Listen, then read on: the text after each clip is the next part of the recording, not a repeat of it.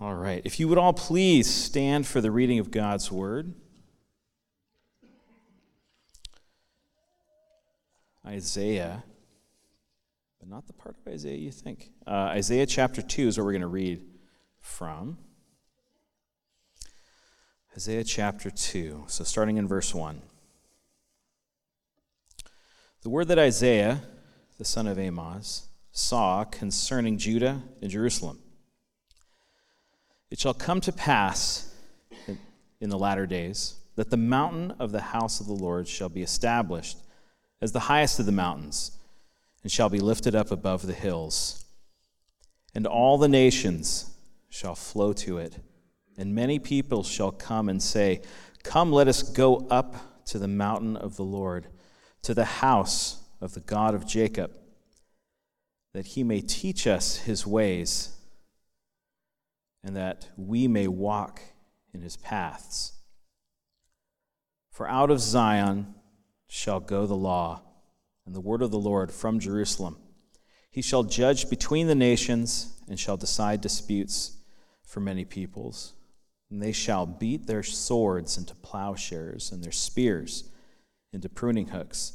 Nation shall not lift up sword against nation, neither shall they learn war anymore. O house of Jacob, come, let us walk in the light of the Lord. This is God's word, you may be seated.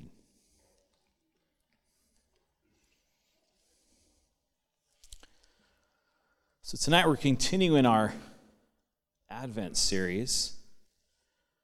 So, we're looking at the scepter tonight. It says joy there. I'm just going to warn you, it'll be a little while before we hit the joy part. Um, because we're talking about the scepter. And uh, we need to lay a little bit of groundwork before we actually get to the joy portion of this. But uh, we're looking at the scepter. Does anyone in their mind, when they think of a scepter, well, I'll, I'll ask this what do you think of when you think of a scepter? What do you think of? Jafar, thank you for being honest. I do appreciate it. I'm sorry? Pardon. Oh, yes, yes. Over here, raising hands like it. The story of Esther. Okay. Oh, like a weapon. Yes. Believe it or not, that is one of the things I hoped would be said. Anyone else? Power. Yes. These are all things. Best answer? Jafar. Just saying. But even in that story, what was, what was Jafar's scepter? What was it? What was it representative of? What did it have? Power, right? Just a display of power, show of power. Yeah. And so as a scepter goes, and, and, and for us, we don't have a, a king, but usually it's associated with a ruler, with authority, with, with a kingly type of, of figure. And that's not just in you know, modern European kind of things, even though we do see that symbolized there, but it does go pretty far back. It does go to, back to Egyptians, it goes back to even Babylonian time. It goes all the way back. It, it's, it's been a symbol of power and of authority. I'm going to start to use that word instead, the word authority. It's been a symbol of authority for, for a very long time and you would have ceremonies where they would you know, display the, the scepter. It wasn't necessarily something that was held every day, but in those key times, they would, they would have that present. And that's, that's more of what we probably would, would think of as just the symbol. It wasn't used every day necessarily, but it was something that was there that was preserved for the monarch or for the one with authority to have, to show, and to display power. For a lot of cultures, those would have some sort of symbol of power on top of it, sort of representative. A lot of times, it, especially in a lot of European areas, it would be a, an eagle. Then in later years, you get to the Middle Ages, and that was replaced with a cross to sort of signify where they would state their power came from. where their authority was derived. Real quick, you don't have to turn there, but just I'm going to turn there real quick and reference a passage. For me, looking at the topic, this was the first passage that popped into my head. Was Psalm chapter 2. It discusses power and it discusses how the peoples of the earth and the rulers of the earth regard that. Verse 1, you can just close your eyes and I want you to think of these figures of authority, the symbols of authority as I, as I read through this. Why did the nations rage? Why did the peoples plot in vain? The kings of the earth set themselves, and the rulers take counsel together against the Lord and against his anointed, saying, Let's burst their bonds apart and cast away their cords from us. Verse 4 He who sits in the heavens laughs, the Lord holds them in derision. Then he will speak to them in his wrath and terrify them in his fury, saying, As for me, I have set my king on Zion, on my holy hill. Verse 7 I will tell of the decree. The Lord said to me, You are my son, and today I have begotten you. Ask of me, and I will make the nations your heritage, to the ends of the earth your possession. Verse 9 You shall break them with the rod of iron and dash them to pieces like a potter's vessel. This is the passage that came to my head when thinking of the scepter. And there you see the scepter as sort of this symbol of authority, but then also a weapon. That's right. As a weapon, because it says that he will bash them, dash them into pieces, break them, crush them. And in fact, this is the first action that we hear of the Messiah in Genesis chapter 3 right at the fall, with the curses, you actually have this prophecy made that the one who would come, the one that would be born, the woman, his heel would be bruised, but he would crush the serpent's head.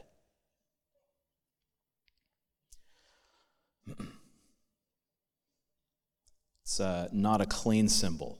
It's not a, a happy symbol necessarily.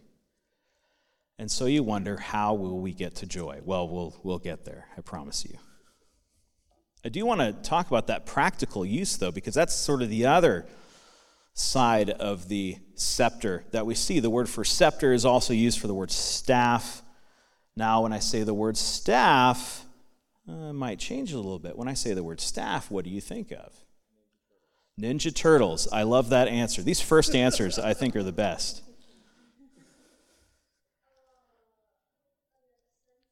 Yes, Ninja Turtles is already taken. A staff, when we say a staff, and let's, if we're, yeah, shepherd. A shepherd, a shepherd's staff. Now I say shepherd's staff, what does that, that make you think of? Now we're, we're kind of not in the same realm that we were with the, with the scepter. Now, now we're over here with, with the staff. Now, now that's, that feels a little different. When we think of a shepherd's staff, what are some of those pictures, the images the words that are associated with that. Whoa, I got a lot of them. A hook? Yeah, like the hook on the top. Yeah, so you already have like picture in there. Yeah.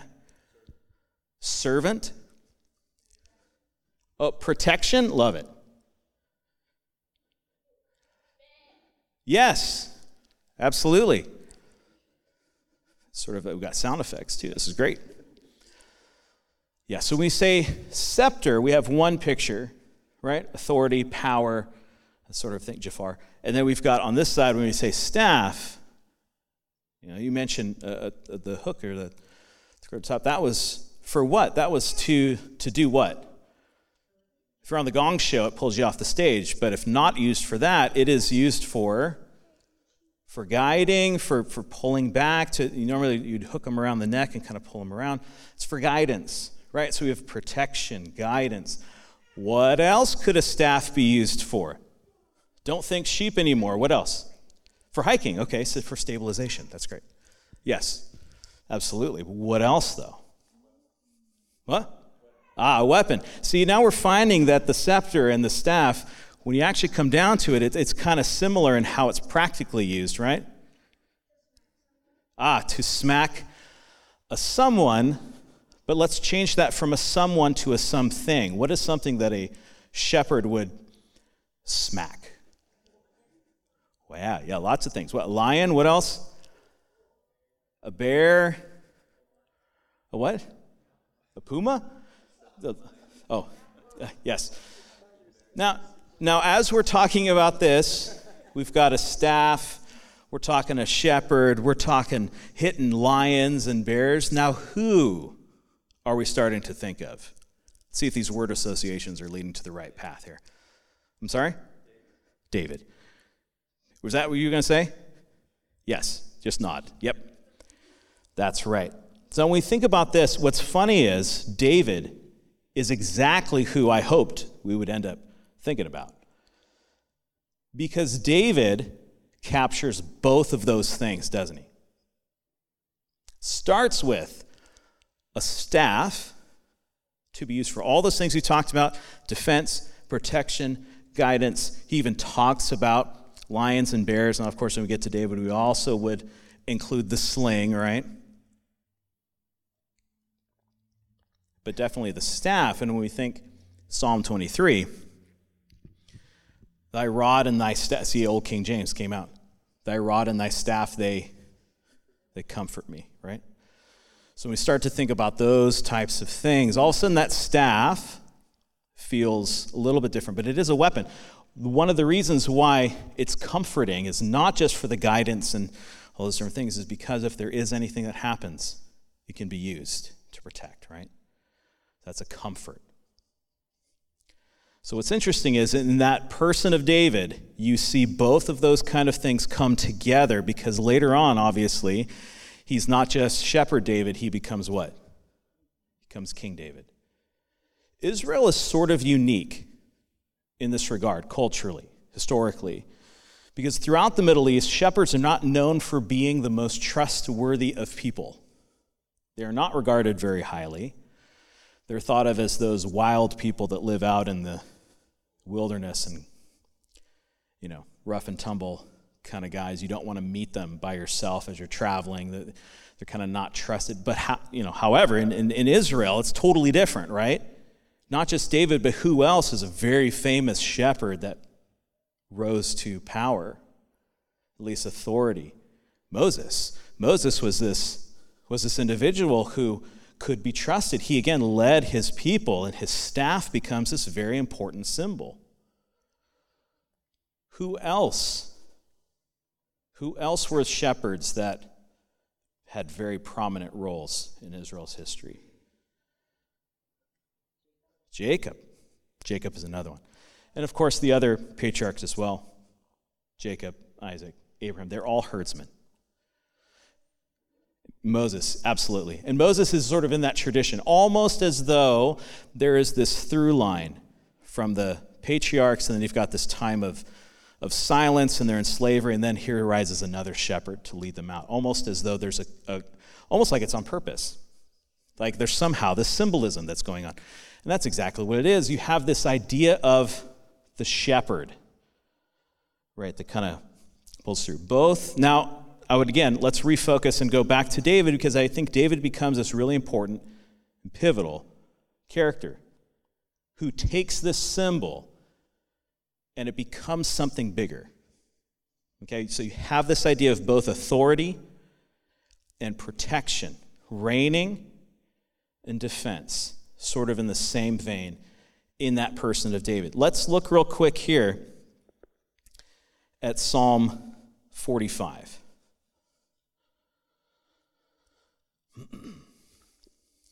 we'll pop up on the screen here, but I encourage you to flip over there too. Now I want to start in verse 6. Because when you have the symbol of David, this, this I shouldn't say the symbol of David, you have the person of David who sort of takes these symbols and embodies them in a very real sense. He sort of is this leader, protector. He's this one who's close to God. He's, he is this leader that is referred to throughout the Old Testament. But you find out in David's life that's actually he that is looking forward to another one who would actually perform these things to even a greater extent. So look at verses 6 and 7. Don't worry, these things will all come together. 6 and 7. Your throne, O God, is forever and ever.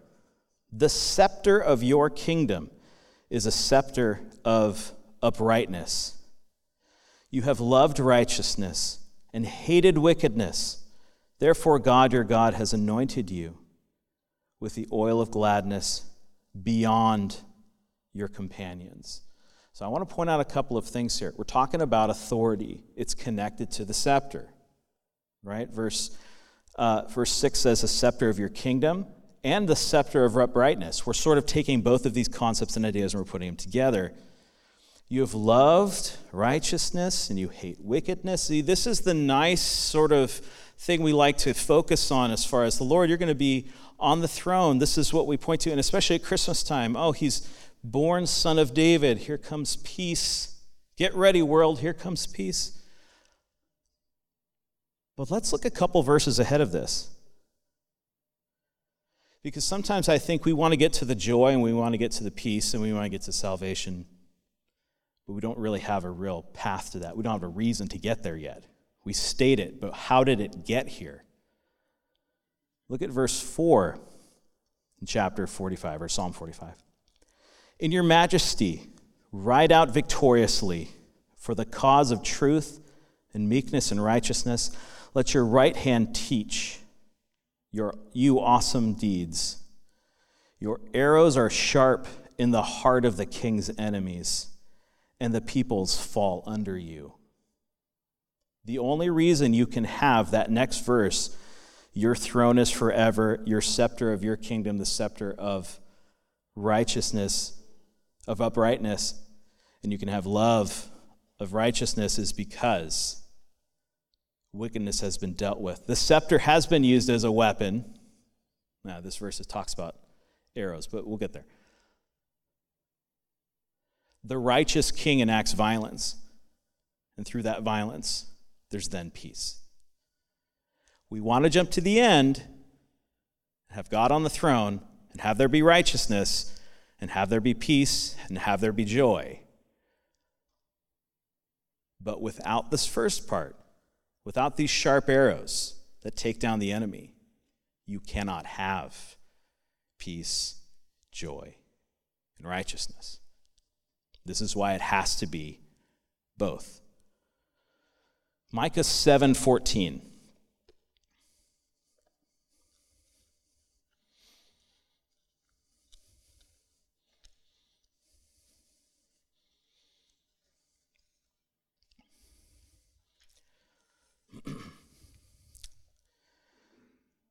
Verse 14, shepherd your people with your staff.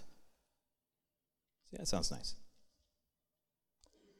The flock of your inheritance who dwell alone in the forest, in the midst of the garden of the land, let them graze in Bashan, in Gilead, as in uh, days of old. This, for us, I think, is where we want to get to. We want this picture of our God who is shepherd for our people. And the reason why you want to have both, you want to have this king on a throne who takes care of his enemies and then sits on his throne and also have the picture of the shepherd, shepherd your people with your staff, is because both of those things have to go together. You can't have the second part without that first part. This is where we want to get to. And I'll, I'll be honest, this is better to put on a Christmas card than uh, verse uh, 7 from Psalm 45.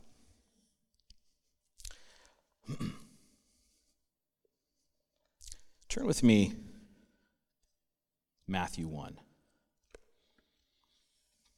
Matthew chapter 1.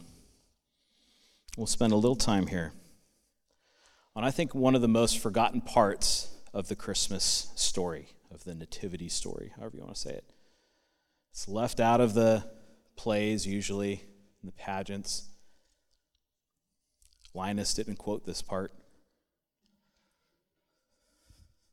Kind of, kind of leave this part out. Usually, when we get to Matthew and we say, let's talk about Jesus' birth, we jump to chapter 2. But look at chapter 1, verse 18. We could have, but I will spare you a quick study in the genealogy. Instead, we'll summarize in just a moment. Verse 18 Now the birth of Jesus Christ took place in this way when his mother Mary had been betrothed to Joseph. Before they came together, she was found to be with child from the Holy Spirit. We get this story from Luke, in a little bit longer version. Matthew summarizes in a verse. Verse 19, and her husband, Joseph. Okay, we'll pause there for a second. I thought they weren't married yet, they were just betrothed. So, how is he her husband? They were engaged, but they weren't married. Uh, engagement at that time was, was different than it is today. This was a, uh, a betrothal was a sort of a business arrangement between families. That sounds very romantic, doesn't it? Um, but there were a lot of things. If you had a lot of daughters, they weren't thought of as not valuable at all, but there's just the reality that once they're married, they're not in your household anymore.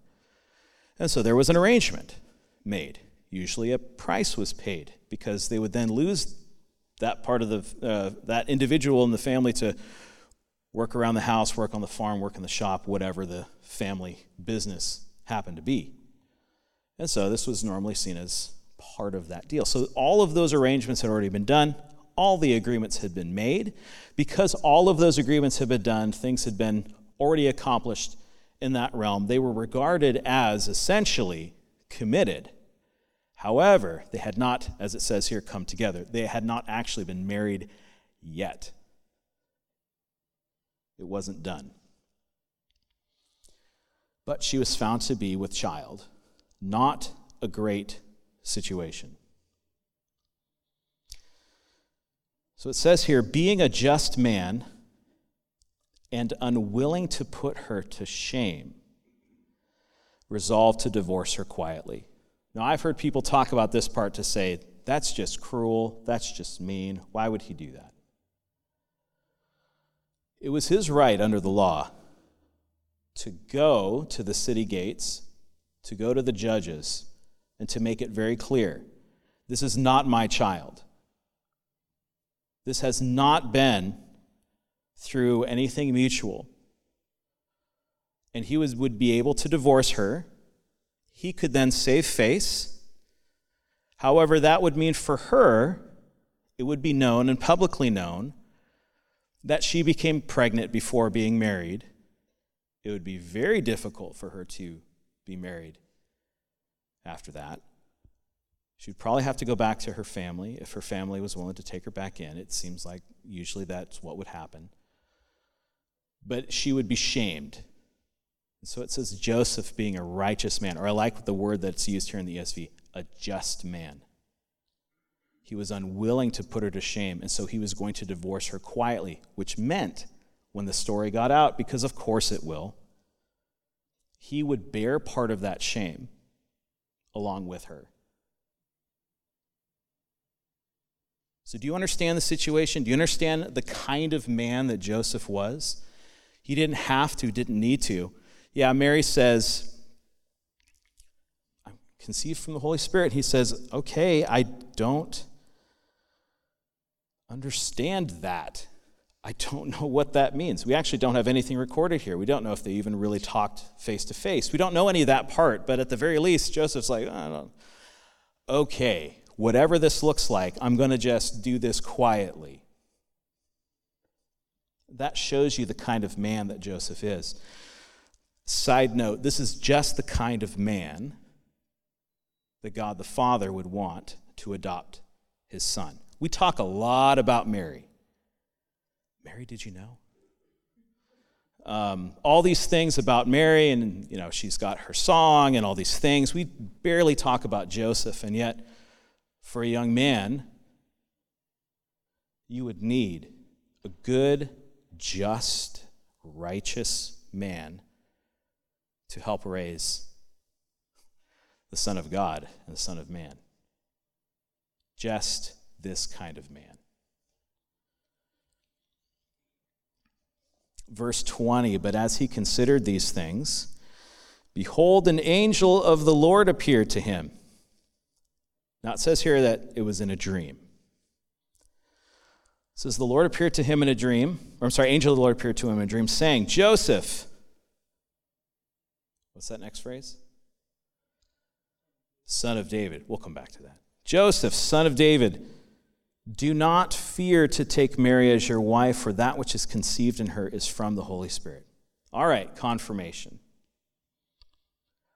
You probably did, still didn't know how that worked, but okay, an angel said it. Verse 21 She will bear a son, and you shall call his name Jesus. Didn't even get to pick the name. Joseph is just told, You will name him Jesus. Jesus meaning salvation for he will save his people from their sins. And this took place to fulfill what the Lord had, the Lord had spoken by the prophet. Behold, the virgin shall conceive and bear a son, and they shall call his name Emmanuel, which means God with us. Let's go back to that phrase there, son of David. That is hugely significant, massively significant, and we skip over it. We skip over it quickly because we're like, yeah, yeah, yeah. Joseph, son of David. What about Jesus? Okay, yeah, I got it. But Joseph, son of David. This is a big deal. What does it mean to be a son of David? Later on, when Jesus is called son of David, what do we all say about that? Jesus, he's called son of David. That's a what kind of a term? That's a that's a messianic kind of a term. That's a prophetic kind of term. Yeah, that's true. So what does that mean for Joseph? Because none of those things meant that for him. He's not son of God. He's not Messiah. So, what does it mean for him? That phrase, son of David. See, for us, we, we have this issue because we don't use the phrases like this anymore. For someone to be called the son of something, well, I guess for us it's usually an insult, but son of something is meant that you are the embodiment of that individual or that thing. So when Jesus is called Son of Man, He's saying of himself, I am 100% man. I think that's why he liked to call himself that, refer to himself, I'm the Son of Man, because it highlighted his mission.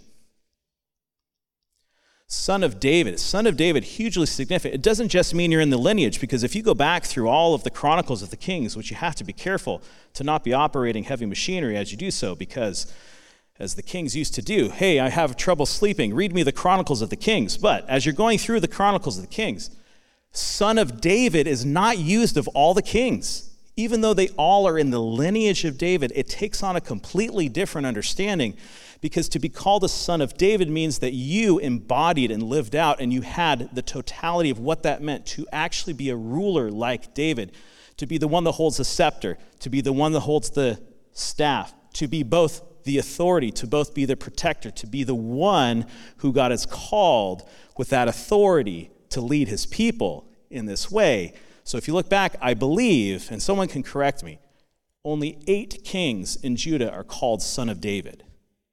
That's it. They're the ones who would say they're the righteous ones.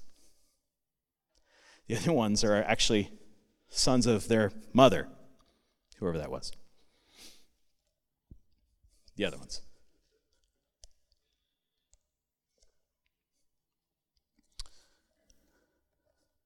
But to be called the son of David meant a lot. It meant that you embodied all of those things that David was. Now, for Joseph, had all things been correct and proper, if they had not been under the Romans and instead had their own sovereign authority as a country and could have their own reigning kings, he would have been king. but he was not. But he was still called by the angel, son of David, which means he's just that kind of a man.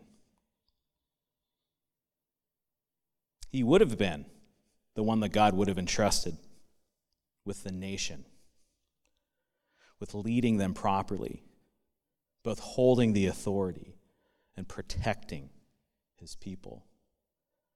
So, what better man to raise the Son of God than Joseph, son of David? He would have held the staff. Look at verse 23. We're not go, going into the full context of this. I just want to talk about one word Emmanuel. What does Emmanuel mean? You can cheat. It says it right there. God with us. Yes. God with us. This is the verse that ends up on a lot of the Christmas cards. And I, I, I want you all, I know you will be, but I want you to be honest. How many of you sent out Christmas cards that had this verse on it? I just, I just want to take a poll. It's not official. No one? All right. How many of you received a card that had this verse on it?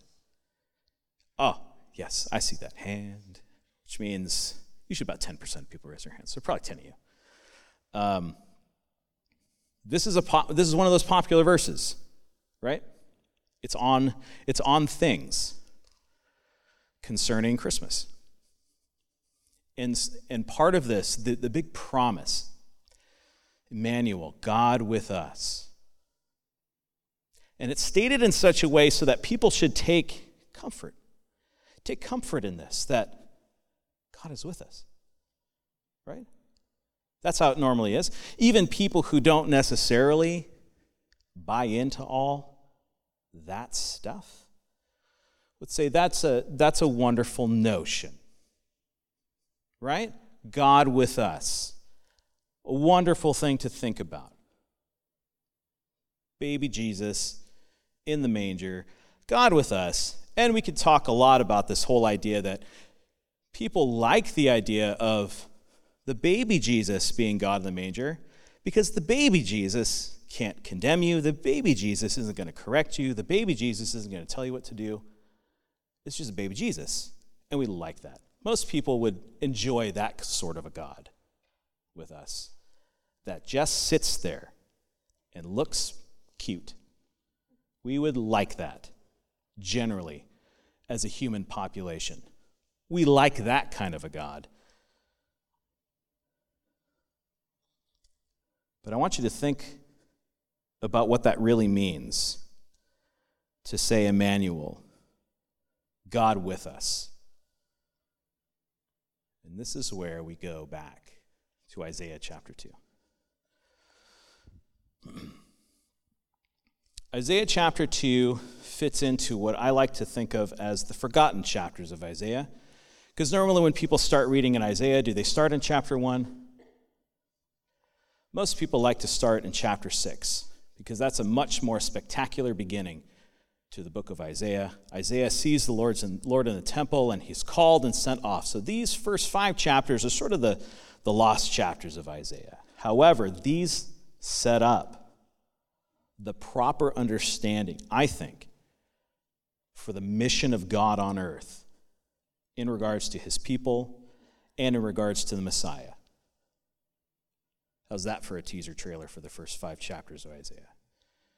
We're going to look at chapter 2 here, real quick. We read through this already, so I'm not necessarily going to read through all of it. But if you can think back to about 34 minutes ago, would you regard chapter 2, verses 1 through 5, as being a negative passage or a positive passage? Leaf, what did we determine?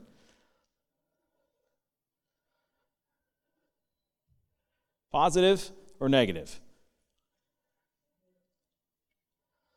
This here, we would say, this generally would be a positive, but look at that verse. That, that verse 2 it shall come to pass in latter days. So this wasn't even then. I would actually say this hasn't even happened for us yet.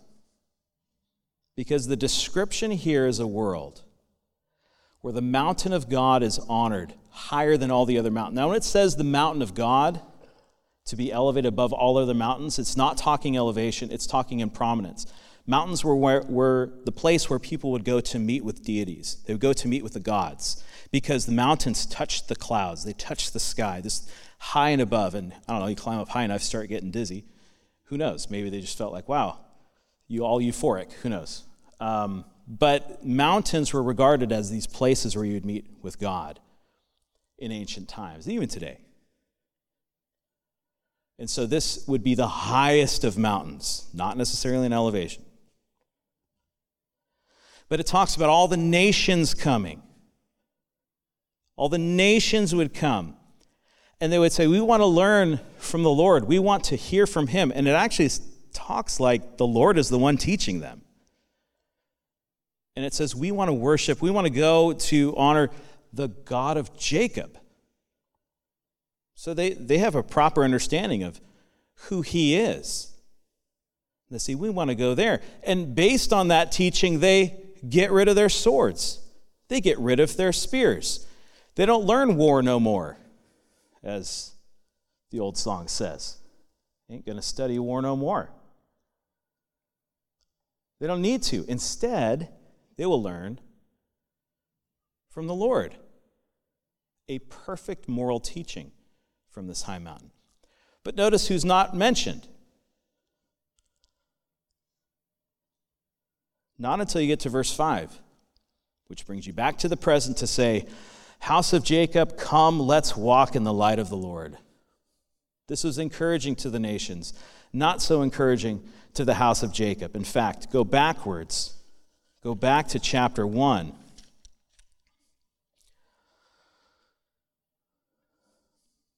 Chapter 1 discusses the wickedness of Judah. How they are rebellious. They've gone off on their own. They're violent. And the Lord tries to reason with them. Verse 18 Come now, let's reason together, says the Lord. Though your sins are like scarlet, they shall be white as snow.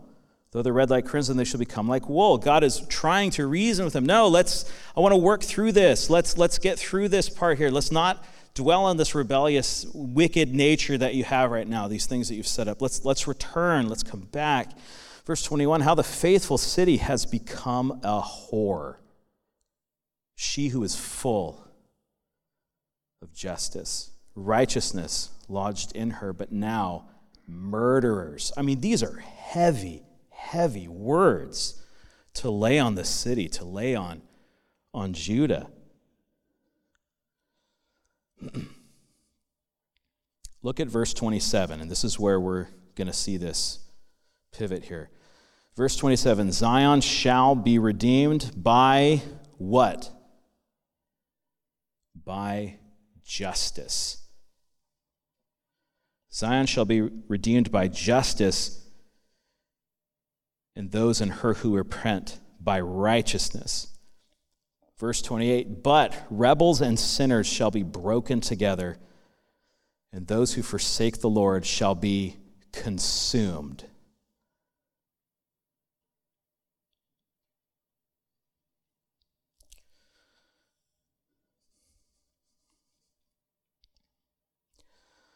We want to focus on the peace that comes, but you can have no peace, you can have no salvation until you have justice. There must be justice first, and then peace. And then salvation. We don't have a God that showed up and just gave all the goodies, who overlooked sin, who overlooked rebellion, and just gave the good things. We don't have a God like that. We have a God who sends his son on a special covert mission to become one of us to live the perfect life we couldn't live. The enemy confounded what is going on? What is this about?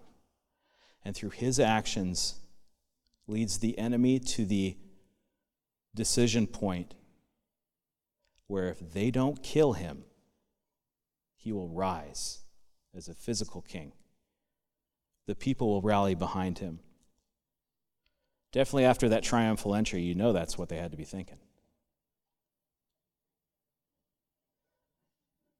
And so the lamb tricks the serpent into killing him. Look with me at 2 Corinthians 5. 2 Corinthians 5, verses 20 and 21. The beautiful plan that God has. Verse 20 Therefore, we are ambassadors for Christ, God making his appeal through us. We implore you on behalf of Christ, be reconciled to God. Verse 21 For our sake, he made him to be sin who knew no sin, so that in him we might become the righteousness of God. That was the plan all along. This covert mission for a child to be born, to be able to strike a death blow to death and sin, and trick the enemy into doing it. That, I just have to say, that had to be so embarrassing, utterly humiliating for the enemy to realize that they're the ones that did it. They're the ones that killed the King of Glory and actually initiated, inaugurated righteousness being brought to man. That is,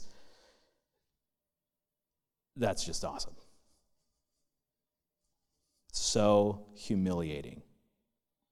Such a mockery for God to use the enemy to bring this about. And so we talk about this. Now we finally get to joy.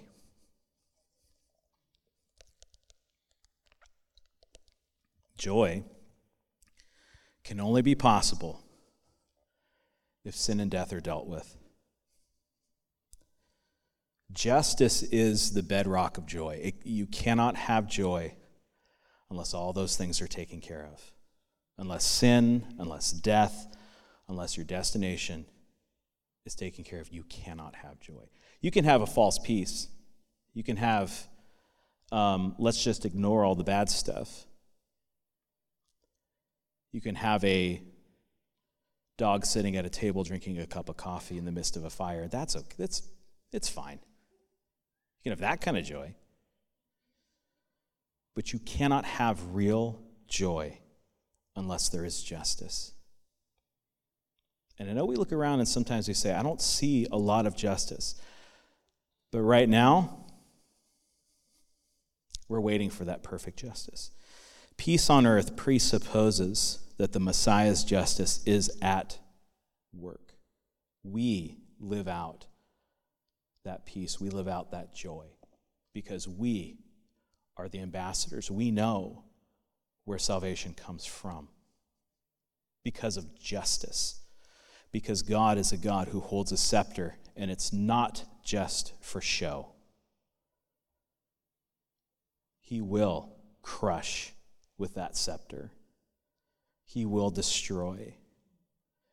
He will smash. The crucifixion of Jesus was the goal of the first advent. It was the death of death. It was the first and supreme violent victory over sin and death you have an example of the opposite. King Saul was told to go to destroy the Amalekites. And if you remember that story, he does all of it except for a couple of things. He doesn't kill the best of the livestock. Oh, we were going to sacrifice to you, Lord. And he doesn't kill King Agag as he was told to. He is the example of trying to get to peace without proper application of violence that is necessary to destroy evil. So God had Samuel finish it. This is a weird thing to talk about at Christmas. But let me just tell you if you really want to have real joy, not ignorant joy, Not joy that ignores problems, but a joy that is actually derived from a solution to sin and death. We have to go through the scepter, or we will have no joy. Jesus, in living this, became our example for daily living. So, for right now, you could say, well, what am I supposed to do with this? Matthew 16 24, Jesus implores his followers. He says, All of you must take up your cross daily and follow me. There was no one, no one in the Roman Empire who picked up a cross who did not die. You might say, oh, what about that one guy who carried Jesus' cross? Okay, but you get what I'm saying, right? There's nobody who picked up a cross who was condemned to die who did not die. That's what happened. And Jesus says we have to do that daily. It's a daily remembrance of what we must do to our own sin mortification of sin. It's a practice of real and true justice in our lives and God's authority in all of our days. And it's a preview for our uh, last in our Advent series when we talk about Second Advent, because that's where we see all these things fulfilled. It's a continuation of this. Heavenly Father, Lord, we thank you for the promises that were made.